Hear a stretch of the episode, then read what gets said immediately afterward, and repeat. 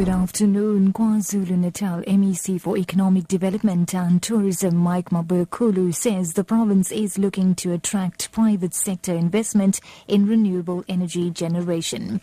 Mabuyakhulu was speaking on the sidelines of a meeting between government and energy minister Tina Joemat-Pettersson in Durban.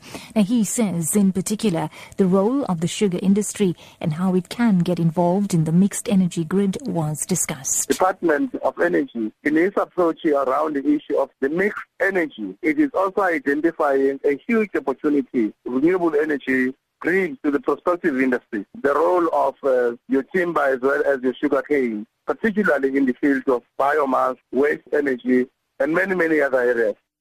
And still in KZN province, there's been a long delay to the start of the EFF KwaZulu-Natal elective conference in Durban after an opposing group arrived to try and attend. Police and private security have been deployed to monitor the proceedings. A group of party members who've been barred from participating are trying to get accreditation. Among them are individuals disgruntled about the outcome of the election at the party's inaugural conference in Bloemfontein last December. Now moving to Gauteng province. Gauteng Education MEC Panyaza Lesufi has appealed to communities not to disrupt schooling when they have service delivery problems. Lesufi was addressing an education Indaba in Johannesburg. The event, aimed at improving the quality of education in the province, was hosted by the Gauteng Provincial Legislature Portfolio Committee on Education. Now, the MEC says no one should compromise the future of children for their own gain. Communities that have problem with the roads, solve your roads problem, leave our schools alone. COSAS, if you have a problem with someone, solve that problem with someone, don't disrupt teaching.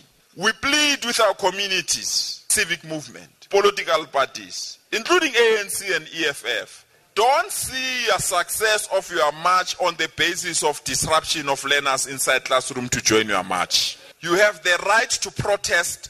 These children have the right to education.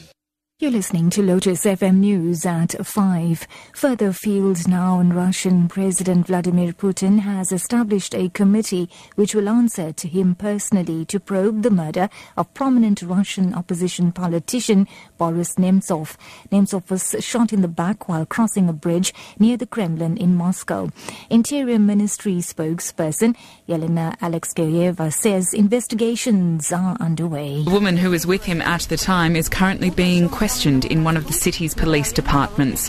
All necessary measures are being carried out to identify the culprits of this brazen crime.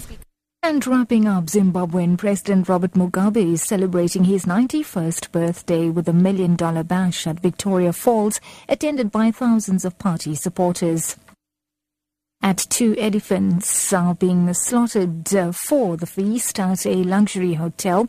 Opposition leaders in Zimbabwe have accused him of turning the breadbasket of southern Africa into a basket case while trampling human rights.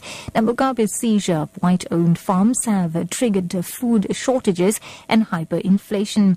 In an interview yesterday, Mugabe admitted he blundered by giving ill-equipped black farmers vast tracts of farmland under his land reforms.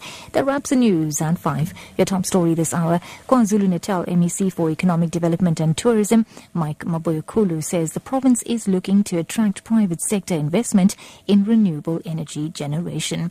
He was speaking on the sidelines of a meeting between local government and Energy Minister Tina Joemat-Pettersson in Durban. For Lotus FM News, I'm Navitha Gajraj. I'll be back at 6 o'clock with your next news update.